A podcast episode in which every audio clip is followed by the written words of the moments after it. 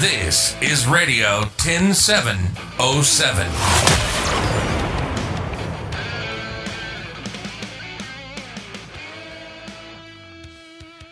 Heute mit Silke Ganzjör. Ich weiß ja nicht, wie es Ihnen geht. Wie halten Sie sich denn normalerweise fit? Ich gestehe, ich habe im Fitnessstudio gewohnt. Anders kann ich es nicht sagen. Bin 2007 eingetreten und dann war ich wirklich, wenn ich in Berlin war, täglich in meinem Fitnessstudio. Ich habe das genossen. Ich habe Kurse gemacht, mich auf den Stepper gestellt oder war im Schwimmbad. Ganz besonders toll auch die Sauna.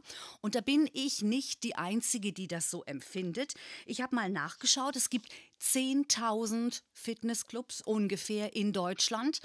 4,9 Millionen Mitglieder gehen mehrmals in der Woche ins Fitnessstudio. Und ich denke, dass mehr Menschen Fitness machen als zum Beispiel Fußball spielen. Also Fitness ist natürlich ein ganz wichtiges Thema, machen wir uns nichts vor. Körperliche Aktivität ist ein wichtiger Baustein für ein ganz gesundes und auch ein schönes Leben. Bewegung wirkt auf den ganzen Körper und natürlich auch auf die Seele. Aber momentan ist es nicht wirklich einfach, wenn man sich sportlich betätigen möchte. Ich begrüße ganz herzlich heute zum Interview in meinem Podcast Benito Wegrath. Er kann eine Menge erzählen über Fitnessstudios, leitet er doch drei in Berlin, in Berlin-Hellersdorf, Wilmersdorf und Lichterfelde. Lieber Benito, wie war denn eure Situation, ich sage mal, bis 2019? Ja, erstmal Hallo in die Runde.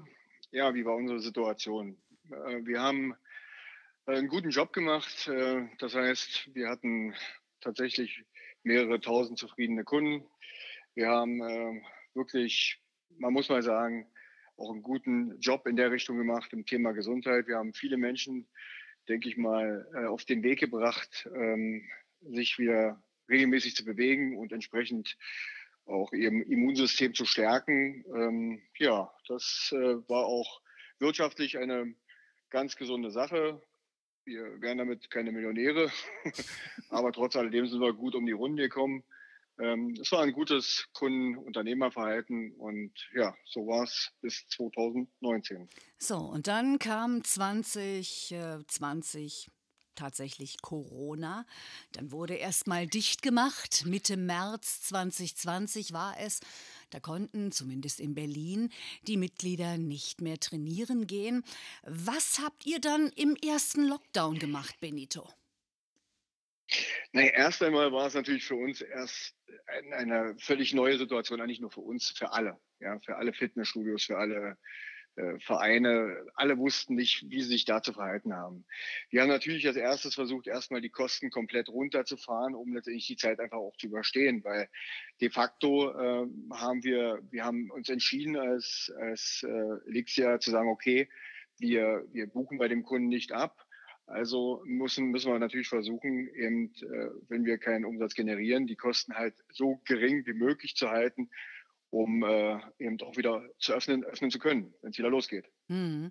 Und dann habt ihr alle möglichen Hygieneverordnungen umgesetzt und habt euch ganz viel Mühe gegeben. Eine Frage noch zwischendurch. Wie viele Mitarbeiterinnen und Mitarbeiter habt ihr denn im Elixir in diesen drei Studios in Berlin? Ähm, na, wir sind äh, ungefähr, kann man so rechnen, mit, äh, mit geringfügig Beschäftigten ähm, sind wir so ungefähr pro Anlage bei, bei 40, 40 Mitarbeitern, ja. Ja, das sind alles also Menschen, also, die eine Familie haben, eine Miete zu bezahlen haben oder was auch immer.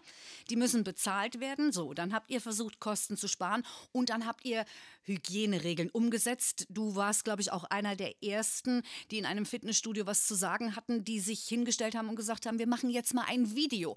Was habt ihr im letzten Jahr gemacht? Was haben wir gemacht? Naja, als erstes haben wir uns natürlich schon gedacht, dass es in die Richtung geht, dass du eine Eingangskontrolle eben haben musst. Haben uns dementsprechend eben eine App zugelegt, wo wir eben den Kundenstrom organisieren konnten, dass es genau dem entspricht, was eben äh, das Gesundheitsamt von uns verlangt. Dass wir zum einen nur eine bestimmte Anzahl in die Studios lassen, beziehungsweise auch in die, in die Kurse man musste sich bei uns anmelden und hat dann ein Zeitfenster bekommen und somit konnten wir immer gewährleisten, dass die Anzahl von Menschen im Club oder in den äh, Kursräumen sich befinden, die auch wirklich laut Gesundheitsamt zugelassen waren. Ähm, das haben wir, haben wir gemacht. Das hat auch super funktioniert. Hatte natürlich noch einen positiven Nebeneffekt, der aber natürlich in dieser App mit bedacht wurde, dass tatsächlich, falls es zu Infektionen innerhalb des Clubs kommt, konnten wir eben aufgrund der App sofort nachvollziehen, wer hat sich zur gleichen Zeit äh, im Club befunden. Hm. Und die hätten wir dann entsprechend auch an, durch das Gesundheitsamt äh, informieren können. Ja, du sagst gerade, hätten habt ihr nicht, weil es gab nämlich keine Fälle im Elixir. Die Menschen haben trainiert. Jetzt muss man auch dazu sagen, Sport ist ja auch ich sag mal, für eine Altersgruppe über 70 oder über 80 auch nicht unbedingt nur, wir bleiben fit und gesund vom Körper her, sondern eben auch von der Seele. Weil, ich kenne das ja, da gehen dann alte Damen zum Aquafitness und die unterhalten sich. Die stehen vielleicht auch 45 Minuten im Wasser, aber sie haben ein soziales Umfeld und sie können sich unterhalten. Da werdet ihr sicherlich, davon gehe ich jedenfalls aus, auch eine Menge traurige Mitglieder gehabt haben, oder? Zweifelsohne. Ähm, natürlich, wir haben natürlich mitbekommen, dass die Kunden zu uns an die Studiotür gekommen sind und sich einfach nur unterhalten wollten, weil sie einfach das gewohnt äh, sind, dass sie sich eben bei uns im Studio austauschen können, dass sie eben auch mal eine andere Meinung hören, dass sie eben ein paar soziale Kontakte haben, dass sie mal raus sind ähm, aus ihrem aus ihrer Einsamkeit, die sie teilweise eben durchleben äh, mhm. in, ihren, in ihren Wohnungen das hat man schon gemerkt. Da war eine große, große Frustrations, äh, ein großes Frustrationspotenzial drin. Aber ähm, wie gesagt, wir haben ein super Verhältnis zu unseren Mitgliedern und ähm, natürlich stellen wir uns dahin und unterhalten uns und äh, versuchen das ein Stück weit auszugleichen, was dir mal mehr, mal weniger gelingt. Ne? Ja, ja, klar. Ich meine, ihr seid ja auch nur Menschen und ihr habt ja auch eure eigenen Probleme immer noch im Rucksack oder in der Sporttasche, wie man es auch immer sehen möchte. Das Elixir, ich spreche jetzt extra vom Elixir, weil äh, wenn man das jetzt zum Beispiel in Bayern hört, dann sagt man, ja, wir hatten die Fitnessstudios gar nicht offen oder in Hessen sagen die, wir waren schon viel früher dran mit der Öffnung. Das Elixir ging dann wieder auf im Juni hatte dann offen Juni, Juli, August, September, Oktober, November war es dann wieder nee, zu. Nee, nee, nee genau, richtig. Mhm, genau, im November war wieder alles dicht. Und äh, das muss doch dann auch ein totaler Frust gewesen sein. Was habt ihr denn dann auf die Beine gestellt, um irgendwas zu tun, Benito? Ähm, naja, also ich, im ersten Lockdown hatte ich versucht, eben ähm, auch ins Frühstücks war ja auch drin im Frühstücksfernsehen, wo ich nochmal zum Ausdruck gebracht habe, ähm, dass ich viele Sachen, viele Entscheidungen halt nicht nachvollziehen kann. Ja? Ich, ich, uns ist allen, glaube ich, in der Branche ist uns bewusst letztendlich, dass wir eine Pandemie haben. Allen. Keine Frage.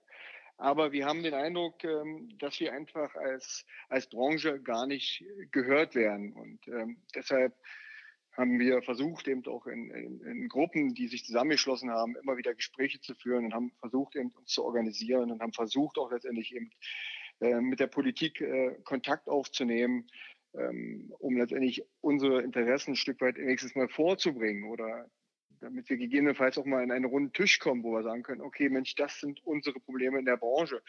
Habt ihr dafür Lösungen oder denkt ihr darüber nach, damit wir eben auch für die Zukunft wissen, wie, ähm, wie, wie können wir planen oder brauchen wir gar nicht mehr zu planen. Also das, ähm, das haben wir schon äh, in dieser Zeit ziemlich intensiv ähm, immer diskutiert bei uns in der Branche.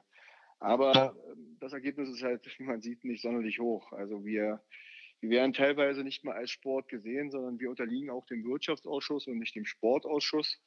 In den Sportausschuss sind so eher Vereine organisiert, muss man wissen. Und äh, wir als kommerzielle Sportanbieter sieht man nicht als Sportanbieter, sondern dann wirklich als ein Wirtschaftszweig, der eben äh, versucht, mit Sport Geld zu verdienen. Natürlich ist es richtig. Das versucht übrigens jedes Unternehmen irgendwo.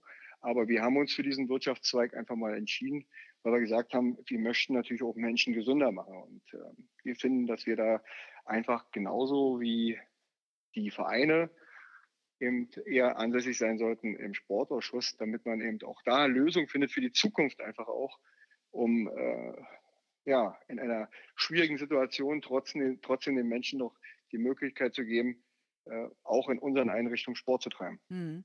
Da das ja momentan, jetzt wo wir dieses Interview aufzeichnen, nicht möglich ist, haben ja viele Sportstudios die Idee gehabt, das online zu machen.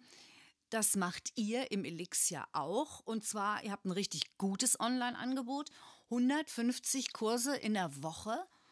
Und ähm, das ist natürlich auch ganz schön, weil das ist immer live und dann reden die Trainerinnen und Trainer auch mit einem und dann hat man das Gefühl, man ist wenigstens noch ein bisschen in der Normalität und bewegt sich also nicht mit irgendeinem Avatar, sondern tatsächlich mit einem lebendigen, leibhaftigen, auch leidenschaftlichen Trainer oder einer Trainerin. Wie habt ihr das denn alles auf die Reihe gekriegt?